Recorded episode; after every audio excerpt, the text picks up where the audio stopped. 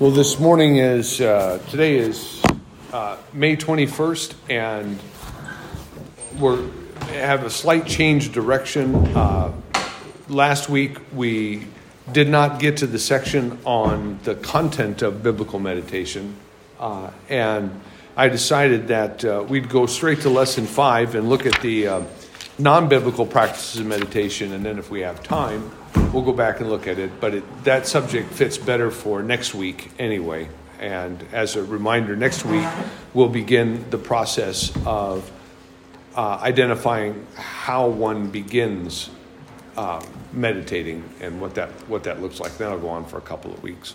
So today will be lesson five: non-biblical practices of meditation. And by way of reminder, uh, let's review what we've covered. That in both the Old Testament and the New, the idea and practice of meditation, though not always with that word, is presented as the chief means men are to employ in understanding God and His world. And secondly, our thoughts are significant, and what takes place in our minds is important. It's not morally neutral. Our thinking matters and will be either sweet and delightful before God or evil and futile. And meditation is defined as having a serious or solemn bending of the mind to the truth or spiritual things to the end that we might settle, affect, warm, and rouse the heart in our relationship to God. So, those are our big topics that we've covered. And today I want to look at the non biblical practices of meditation. Uh, and, and so you might, you might be wondering why we should dedicate a whole class on non-biblical forms of meditation and I'll sort of I'll justify it with this analogy. Uh, so let's say you're having a conversation with someone and they or you mention that Jesus was a man, a, a genuine historical figure. What do they mean by this, or what do you mean by this? To say that Jesus is a man really doesn't give a full and broad definition of what we mean by that. Uh, was he also divine? Did he have two natures? Does he have a will? Uh, was his body susceptible to living? Was he hungry? You know, what kind of was he an apparition? Uh, so there are lots of things that go into qualifying the idea, even though the statement appears to be quite simple. And so, using uh, a common word such as meditation really doesn't define the boundaries of what would be included or specifically excluded. So, today, what we're going to do is look at just a selection of things that I, I thought would be helpful in a categorical sense. So, we're not going to, we're not going to go through and say, well, this person did this in this century and here's why it's wrong. But we're going to try to put it into categories uh, on uh, practices throughout history, not just church history, and how they fit within the idea of biblical meditation. And so, by uh, so you might think, well, how far back does meditation go? How far back should we go? And the first time, as we've looked at in our surveys, the first couple of weeks, the first time we really see the word meditation being used uh, explicitly is with with Isaac as he's on his walk meditating. But because meditation uh, begins with thinking about God's revelation, whether that's in His Word or in another facility, it isn't. It really doesn't take much of a leap to imagine that Adam and Eve also meditated in and even after the garden. And so the point is this: is that when we think about the span of meditation, we think about the history of meditation. Uh, we should remember that God made man to be a thinking being, and due to the effects of sin, we should see many examples throughout history of men practicing some form of religious thinking. And so we're going to we're going to take a broad look at things today. Uh, some of it will be fun because we'll we'll mock some of the pagans, uh, and some of it will be serious. So we'll we'll poke around a little bit and and see what kind of if the bear is sleeping or not. Uh, so let's let's think about the early church for just a minute. Yeah, yeah. This this this is important, uh, and and you might ask, well, why is this important? Uh, because uh, in in our in our world, uh, and we're not starting historically like in the, the age of the church. I just I just picked this as a starting point. Uh, sometimes it's easy to step back and see, well, what did what did all these monks do? What what was their form of meditation, and should we be aspiring to to go back to the early church practices of of monasteries and abbots and abbeys and things like that? So that's why I picked this as a starting point. So, the first thing I want to do is grant that there might be some nobility in the motives of the early church to have the saints, and by saints, I think at first we mean mostly men, voluntarily separate themselves from the ordinary course of life to be dedicated to religious duties such as prayer and meditation and contemplation. I'm not here to impugn their motives on what they thought they might accomplish by it. And certainly, coupled with the idea that they might mortify the desires of the flesh, uh, which is a good thing that all Christians should be doing, um, they probably saw themselves as being liberators.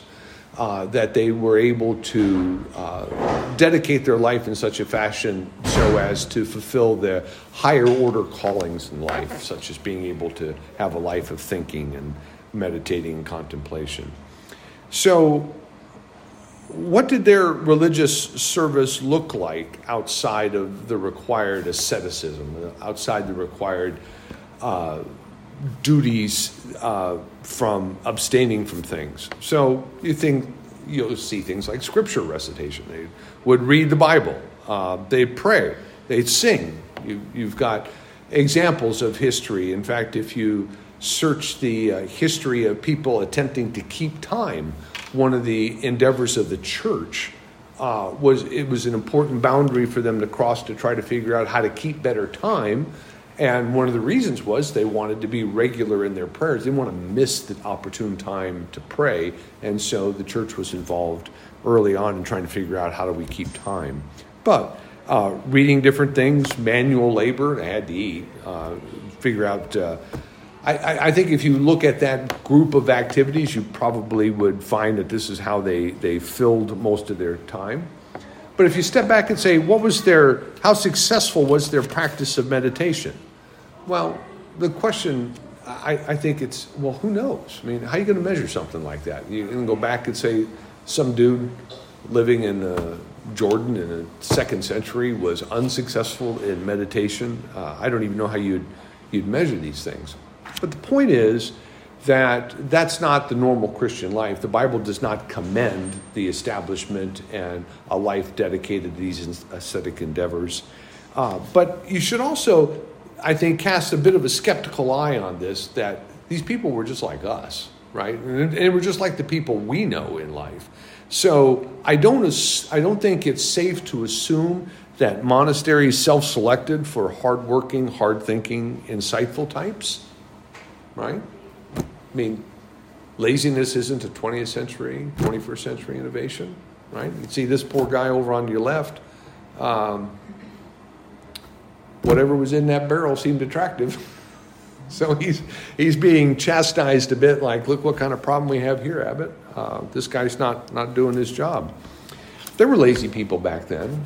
Well, let's think about uh, their prayer life. How many of their how many times were they praying with just vain repetition? Was that a practice that they employed? I can assure you it was. There were many times their prayers were thoughtless, but they uttered the words over and over again. How about the memorization of Scripture? To what end did they memorize all of it? Did it change their life? Did it rouse the heart? Is one of the components of biblical meditation we looked at is that this practice of employing the mind is to settle and affect and rouse the heart in its affection toward God. How much of their scriptural meditation went nowhere? Um, how heartily were their souls warmed to the affection of God?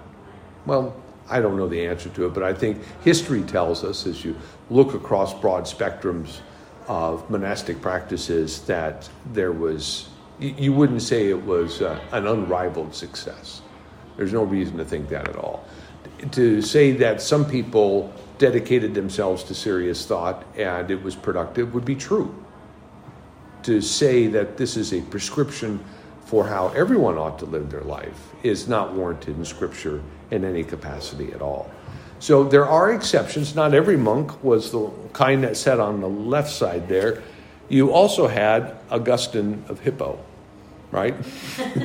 and so that's that's your mental hook to to remember that there are good things to read from monks. Uh, Augustine, Augustine's Confessions are wonderful, and they're an example of somebody who spent a considerable time meditating and recorded his thoughts. And then Augustine's Meditations are also commendable as something that we should think about. So don't be like the guy on the left, be like Augustine of Hippo on the right if you, if you want to dedicate yourself to religious service and thinking about uh, God and His kingdom.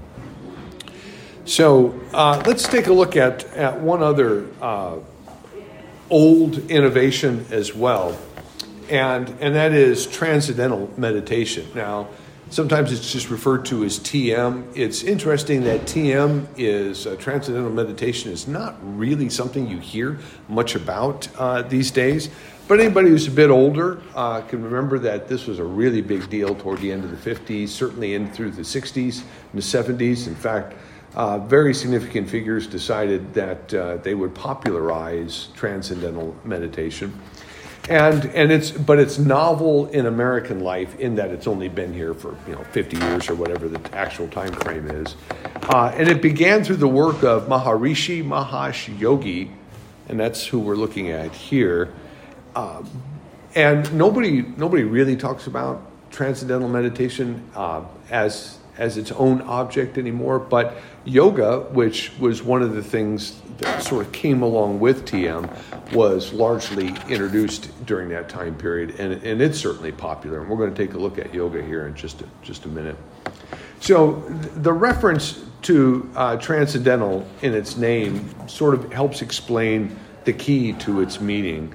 And the, the idea behind TM uh, for many was to bring some portion of consciousness or being into another realm or another domain. And this was accomplished through a variety of uh, practices. Uh, so, silence was one. Mantras, you might have heard mantras, the single syllable mantras, uh, um, um, and other things. Uh, the physical positioning of the body, you can see how yoga becomes part of this uh, or is employed through all of this. So, um, it's interesting. Mantra, which is uh, a short sound, a word, or a noise, it doesn't have to be intelligent, comes from the Sanskrit meaning to think, which is a bit ironic uh, because it's, it's often, almost always, I would say, employed to not think. Uh, that's, the, that's the whole idea of it. So I don't know if that irony is lost on these guys, but I thought it was funny. So it's a meaningless repetition or a sound uh, as opposed to its original meaning of the word. So, so the problem you get with these things is it's inherently a religious exercise, transcendental meditation. Uh, a mantra is not given to you. It's not like you pick open the dictionary and say, "This is like my spirit animal. I want to. Be, I want to use this one." And if you if you scour the web, you can find all kinds of uh, ideas at how you get your mantra, but they were they were assigned. Mantras would be assigned to you, and there was an initiation uh, practice and such that went along with it.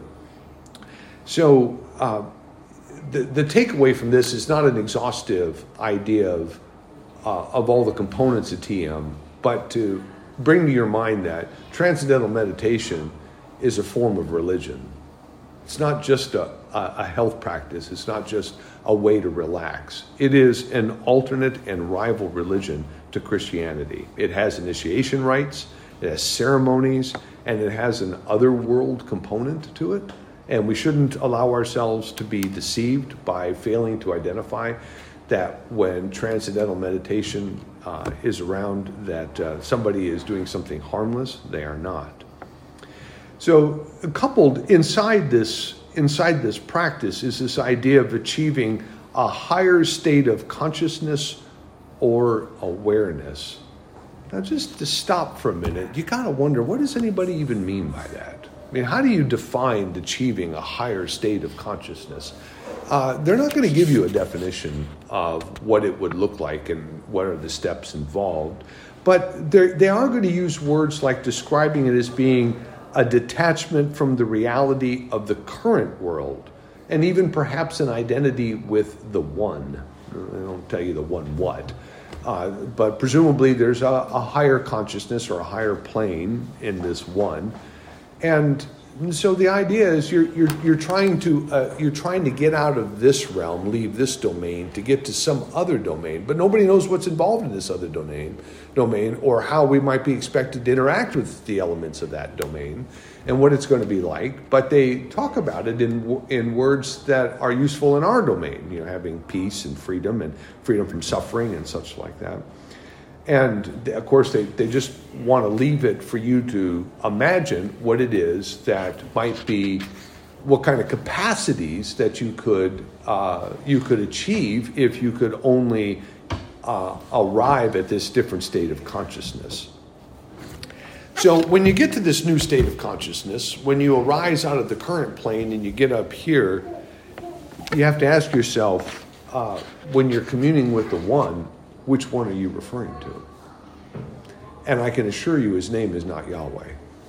His name is not Jesus. So the idea that somehow you're, you can be neutral in the practice of transcendental meditation is false. It is, is not a morally neutral proposition, it's something that is opposed to Christianity. Um, the, the words that they tend to use, the om and om type thing, I once read up on that a little bit. Apparently, those are actually the names of false gods. Uh, they often are the names of false gods. We could have a whole class on the ins and outs of transcendental meditation and things that that uh, eager Americans or Westerners want to uh, see as a key to understanding more in life uh, is being uh, offered as uh, something routine and unoffensive, but it really is quite offensive to have to take the names of other gods on your lips in order to achieve a higher state of consciousness. Yeah. Any other questions? Yes. I would just confess that I have um, firsthand experience with this because my parents got very involved in it and they thought it would be good for the whole family. So I was either 10 or 12 when I had to go through the process, and I actually met this man because he's the only one who can give you your mantra. And I remember, you know, thank, thanks to God, he was already grabbing my heart at an early age. And so I remember going through this process. It was very creepy to me to be in a room alone with this man and this religious thing that they did. And I remember thinking, this is so wrong. This is this is not what my mother thinks it is. It is so wrong. Um, but if you want to know anything about it, I can tell you what my experience, my family's Yeah. experience was. But, yeah, it is. It's dangerous business. Yeah, people people didn't. I don't think people totally understood that it was a religion. I think they. It was Well- a fad. It was a thing to get you less stressed or whatever. I mean, people jumped into this wagon for lots of reasons, but it was definitely wrong. Yeah. Yeah, I think a lot of thoughtful Christians know it was wrong, but when the Beatles do it, uh, it becomes very difficult to compete with the Beatles, and they were all very interested in this. Well, I'm struck by how every every heresy, every false teaching begins with truth, with with true things. You were describing that this concept of leaving this promise here, leave this world behind. It's, mystical that we get to an, another plane. It's not about what we see here, but this other realm. I've been thinking about that very thing this week because that's what God talks about doing.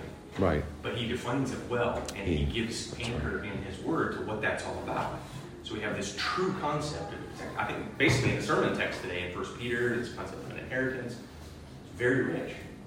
But you just take a slice of that, which is true, divorce it, bring it over here, and so I'm just, it's the same thing again and again. You just br- bring some sort of very, very true truth, like a better way to say it, out, and go some direction with it, and people flock to it. They do, and and let's freely admit, there's a lot of things in this world that stink. You know, our thoughts stink.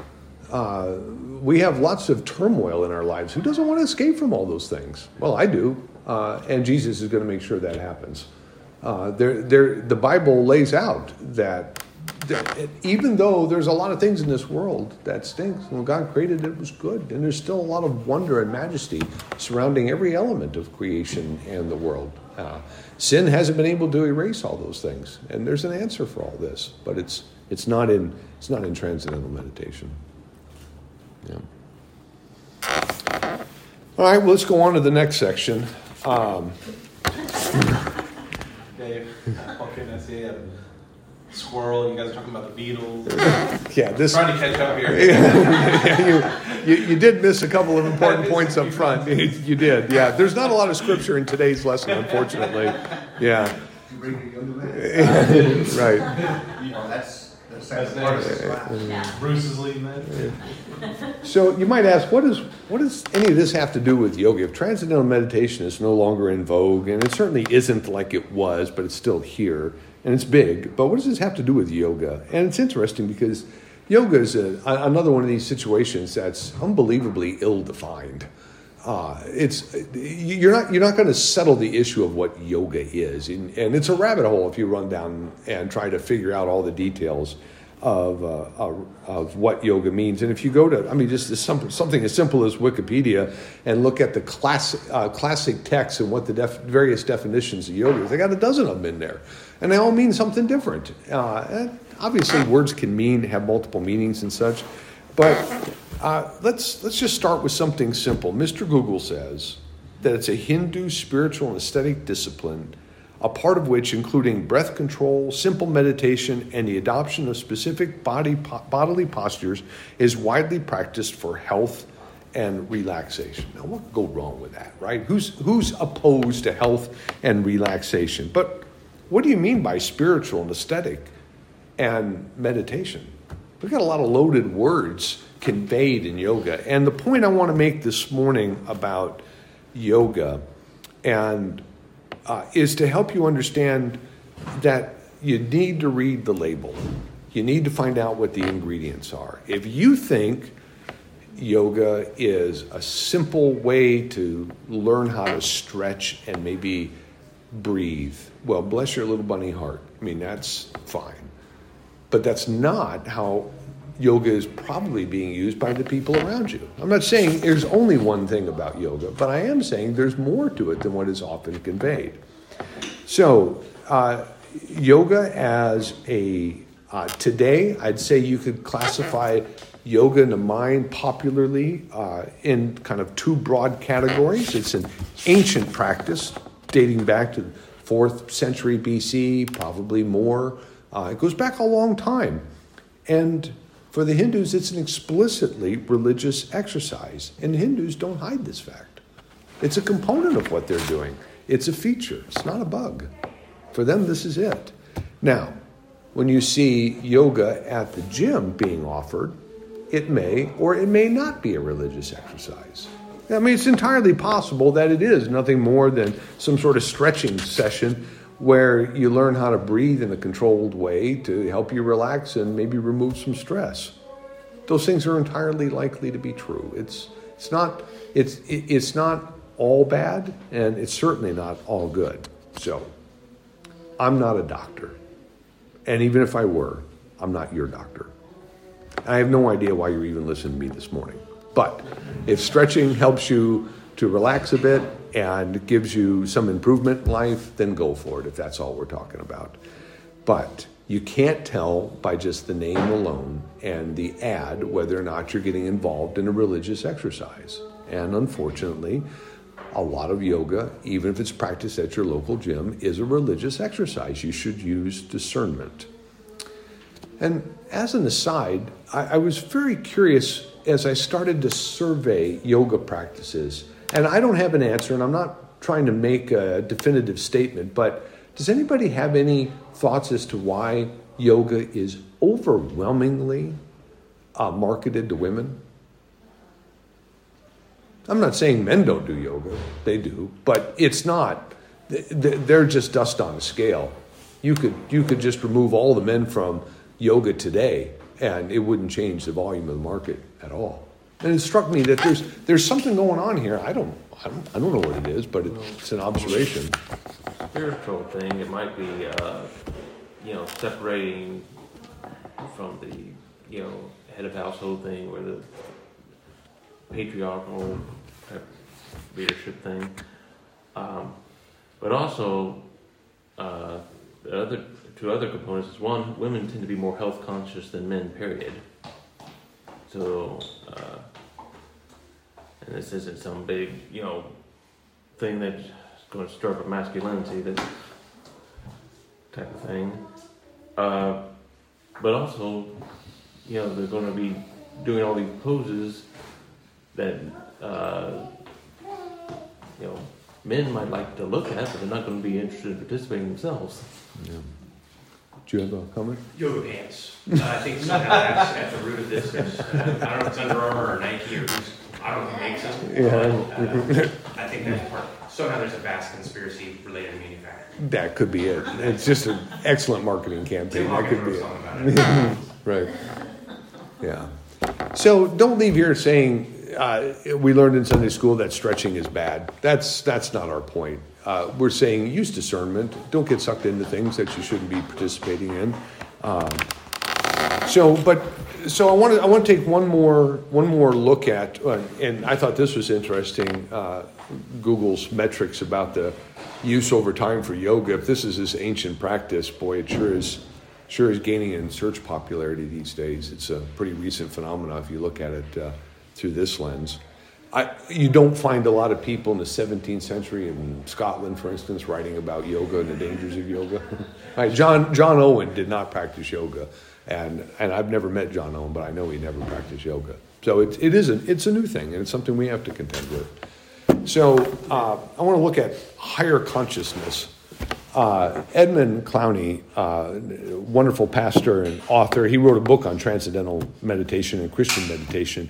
But he has this observation, uh, and I, I think it's it, it, gets to this definition we were working on last week, and I want to uh, so I want to mention this so that you can't so that you don't fall into the trap of thinking there's just got to be more to consciousness than what I'm experiencing in life.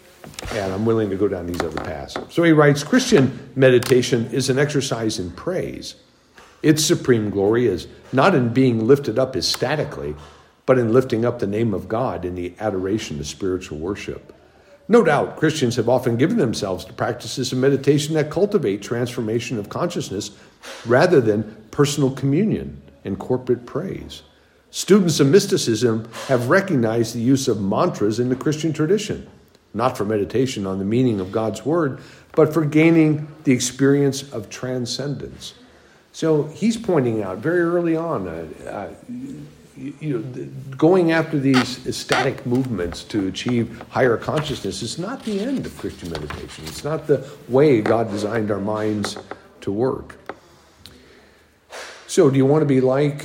Do you want? Do you want to be? You want to function as designed uh, by thinking about God's revelation and uh, pondering how it, what it means for you in the beauty and majesty of God, or do you want to try to ascend with a different level of consciousness to be godlike uh, through your endeavors? I mean, after all, it's called transcendental meditation. It's trying to get to a higher plane. Uh, there's you know, what, what are your options before you? And I think Clowney helps us remember, based on last week, these various definitions we have. So uh, don't fall for the higher consciousness idea. It's, it's not there. Um, there's, uh, there's a, thankfully, so very thankfully, a, a, defunct, now defunct website that teaches, and had a bunch of work on it about Christian meditation and I, I, titled this section, Anything They Can Do, We Can Do Worse. And this guy, I, I, I offer this because it, it, ties back to these Hindu concepts, but it, also shows how hard it is to keep your mind straight on what we mean by meditation, even in the church, to which this person uh, seemed to subscribe.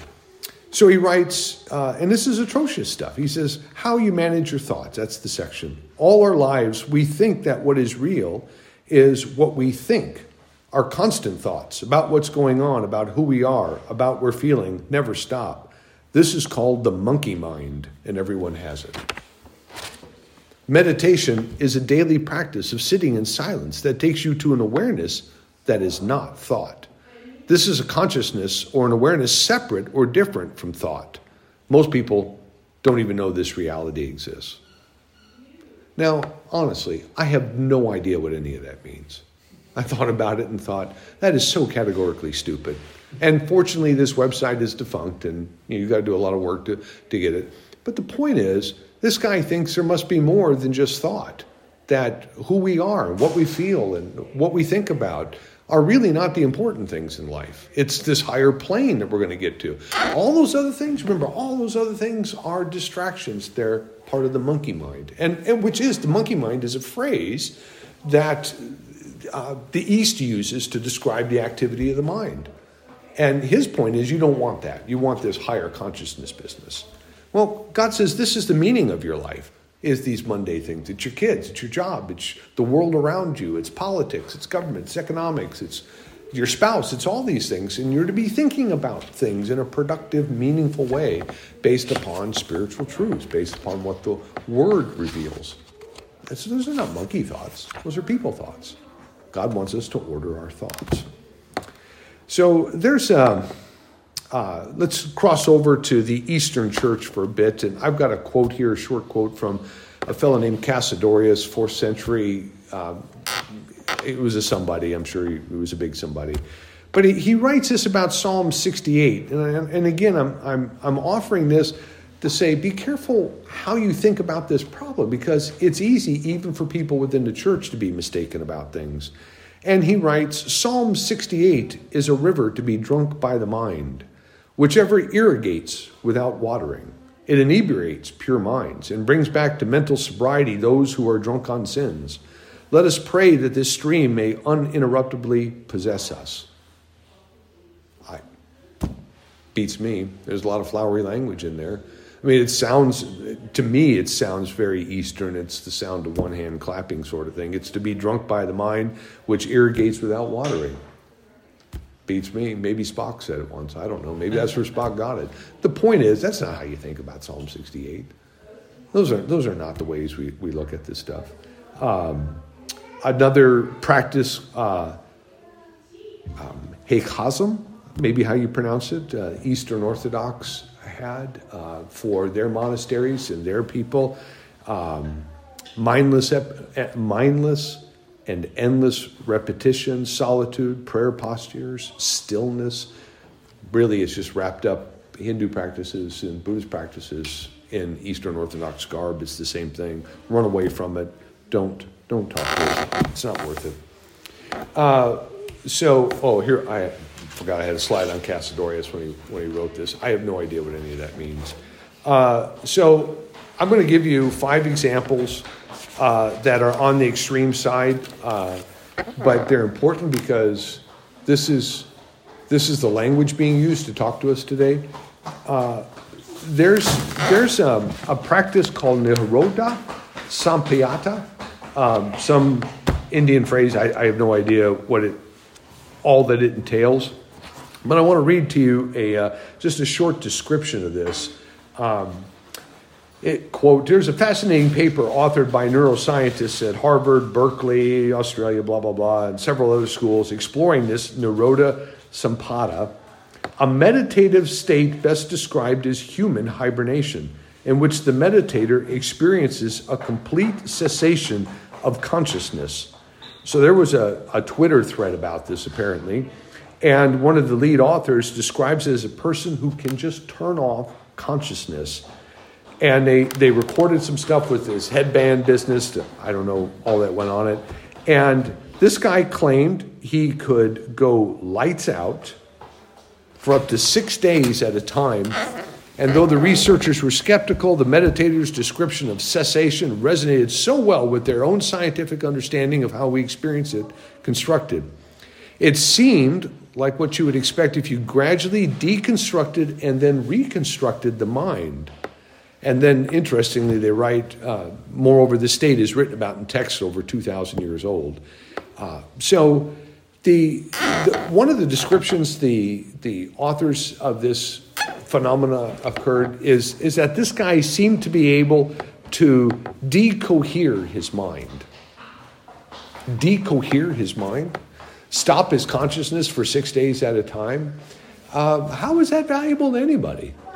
How, how, is that, how is that productive in any sort of way? I don't know how you would begin going about practicing for this and getting better at it. But what's the end? What's the purpose of all of it? When you, when you finally go lights out, what did, what'd you gain? Now, is it a form? I mean, me, if I wanted to mock it, I'd say it sounds like you're brain dead. You've got some organ function, and what else is there? What's the point? God made you to have a mind and to think about Him, not to try to see how you can develop a state internally that can go lights out. So we've got this hibernation business, which is popular. And there's a, another idea that's marketed to us called superhumans. I was really bothered by this one. The, uh, the, the subtitle was The Remarkable Brainwaves of High Level Meditators. So, whatever you garden variety meditators are like, you're not superhuman in the high stakes meditation realm. So, in this interview, uh, the, the, the speaker was saying, my co-author of the book Altered Traits is a neuroscientist. And he has this lab. It's a large lab. He has dedicated scanners, 100 people. I'm paraphrasing. And he was able to do some remarkable research where he flew Olympic level meditators. Olympic level meditators. Boring to watch. and you would think, what are the ratings going to be like for that, right? So he's got Olympic level. Now, this is the part that's interesting Olympic level meditators who live in Nepal or India, typically, some in France. Which I thought was just unbelievably dumb. He flew them over to the lab and put them through a protocol, and they all had gamma waves that were at a different level than other people. So, but they all come from Nepal. They all come from India, and a few from France. so, what's the point? You measure these brain waves, and this guy is not making a statement that says, oh, the brain waves of people in India and Nepal are different from the ones we've cataloged earlier. And apparently, a subgroup of uh, Frenchmen are like this as well. No, he's saying they're superhuman. These are Olympic level meditators. They're not garden variety putz like meditators like us. And this is dangerous business. But when you're thinking about meditation and you have before you an opportunity to think that there is somebody, it is possible that a person can become Olympic level and have these brain waves and somehow they've achieved something. We don't know quite what it is. It's an, it's an inducement in the heart to want to pursue this stuff. And what we're trying to do here is to disabuse your mind that it's all nonsense from a biblical form. It's all nonsense. The Bible does not do this. And if you're bored, you can now attend the Mindfulness Museum. So I think it's MoMA in New York. Uh, they invite visitors who hate sleeping to scan its galleries in a contemplative silence at 7:30, and then a guide leads them through a 60-minute group meditation. Now you might say going to a gallery and being quiet and thinking about things is good, but sure, who would argue with that? But why would you call it the Mindfulness Museum? Isn't that just called a museum? Isn't that just called a gallery and the purpose of the whole thing? But when you read a little later on, it says, always a site of contemplation, the Art Museum has lately seized on this wellness trend. There's a key word for you wellness. Uh, explicitly branding itself a respite from our frenzied, mediated lives. It, it has become a kind of temple. Participants leave dosed with loving kindness and non judgmental attentiveness. Only the mindless would repudiate these gifts. So we worship, but we feel uneasy. Well, that was the article surrounding this. It's, it is full of religious language. The author, whether they realized it or not, saw exactly right through all of this. This is just another religious exercise going on. You might think you're going in there to look at some Vermeer paintings, but you're not. You're going in there to worship at this new temple. And so um, I want to uh, put one more thing in here. This is, I, I, don't want, I don't want this to sound like it's, it's highly likely. That's that's not the point. Some of this, all of this, is on the extreme side, right? Uh, this uh, Nirodha, the superhumans, th- that's all on the extreme. This is also on the extreme, but apparently it's well known in uh, neurology and psychiatry. I don't know all the, the disciplines that might do this, but apparently. Um, self induced psychosis is a recognized byproduct of people who attend these long term retreats to disconnect themselves from everything and to deny themselves. It's a recognizable phenomenon that people are aware of as a reasonable byproduct of what happens for people who are already inclined or disposed to this. Can you imagine experiencing a, psychotic episode of detachment from reality after attending a seven or 10 day or whatever workshop? And when you read the description of some of this stuff, this was, this was the summary from this article. He said, this woman was on her way to a silent retreat in the Dhama Punanabada, a meditation center specialized in a practice called Vipassana, which its website describes as universal remedy for universal ills, which provides total liberation from all defilements, all impurities, and all sufferings.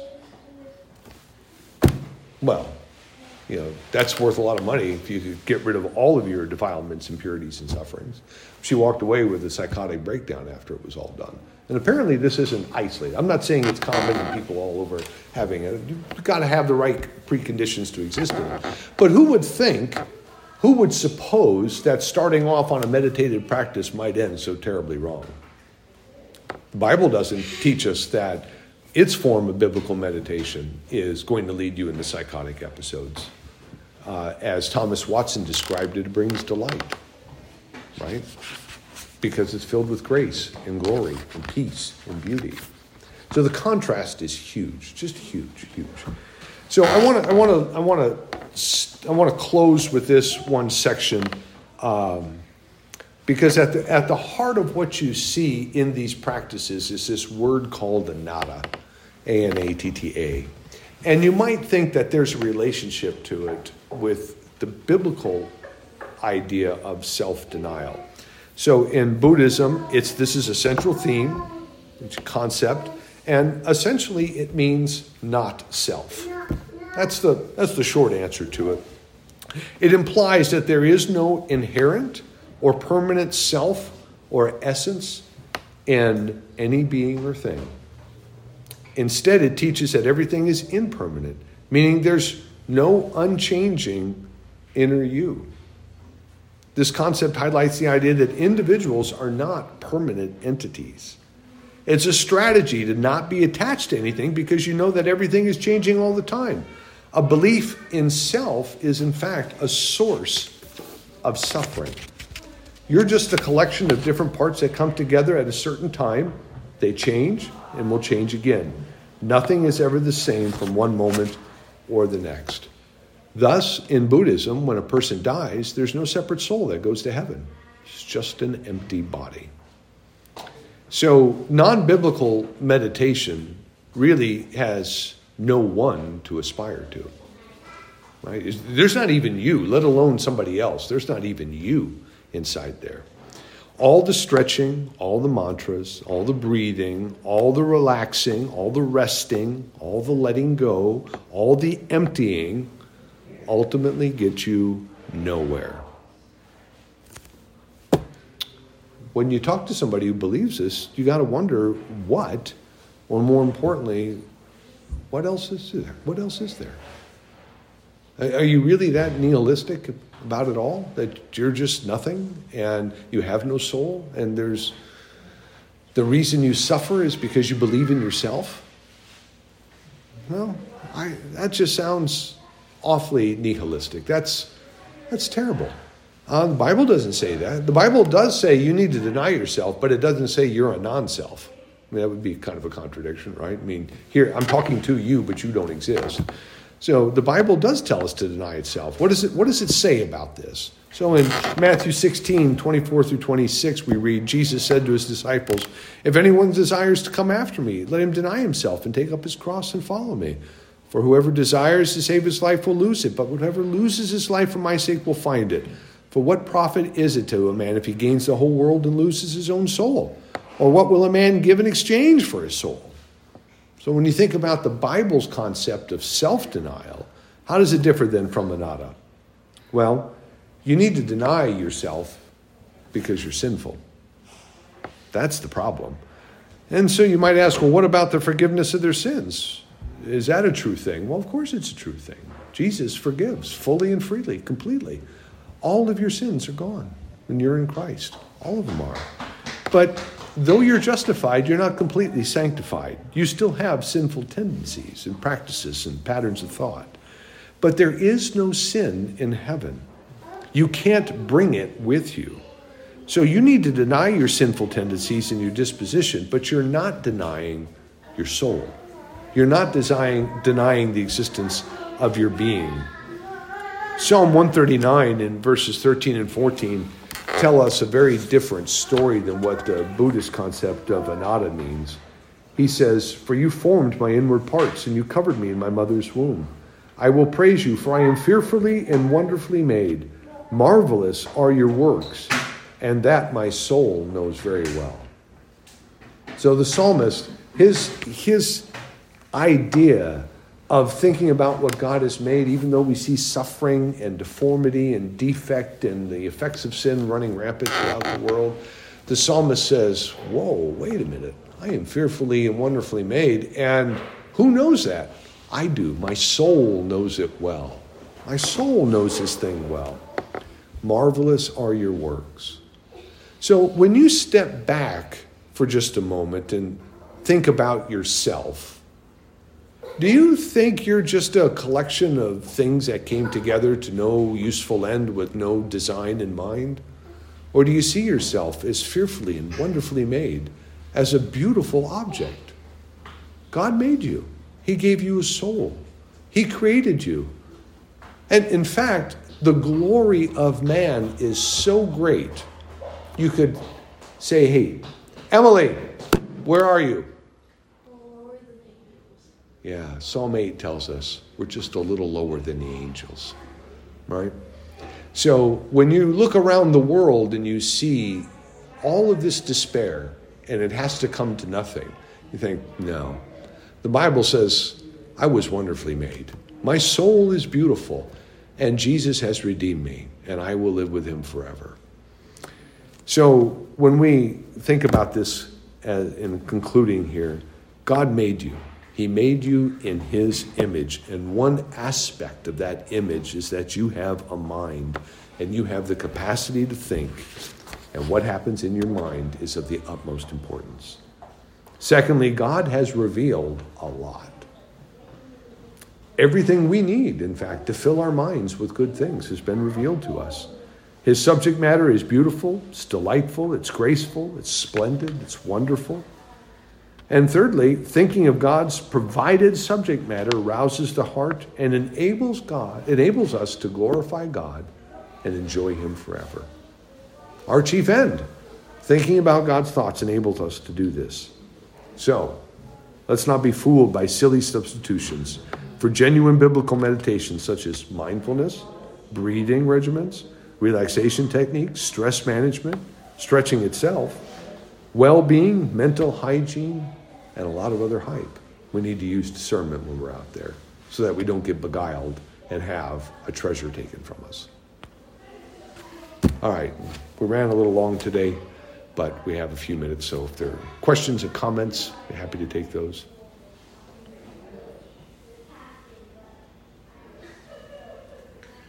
You were asking what benefit the whole, you know, being out of it for six days would be. Well, to the person, nothing. But to us, if he's going to be that type of fool, it might be best that he's not doing anything to us. it limited his liability for sure in the short term, but I don't know what it did to his mind over the long haul. That sounds dangerous. To decohere, I, I don't even want to think about that. Yeah. What else? Do you guys find these terms and phrases and ideas just casually used in our society today? There's a there's a, a very popular app. Uh, it's the new operating system of the mind. That's its tagline for mindfulness, whatever that is. A new operating system for the mind. That's all we need. Tech will solve our problems. Yeah. One of the one of the examples, thinking of when you said yoga. I mean, as you said, it's in their scriptures. They mention it and describe it in detail. It's a practice, and it's kind of that's almost exactly like the praying to Mary 50 times. Could you imagine somebody saying, "Well, I find that very relaxing, so I pray, I, I repeat that 15 times." You realize that's a Catholic ritual, Right. and it's it's.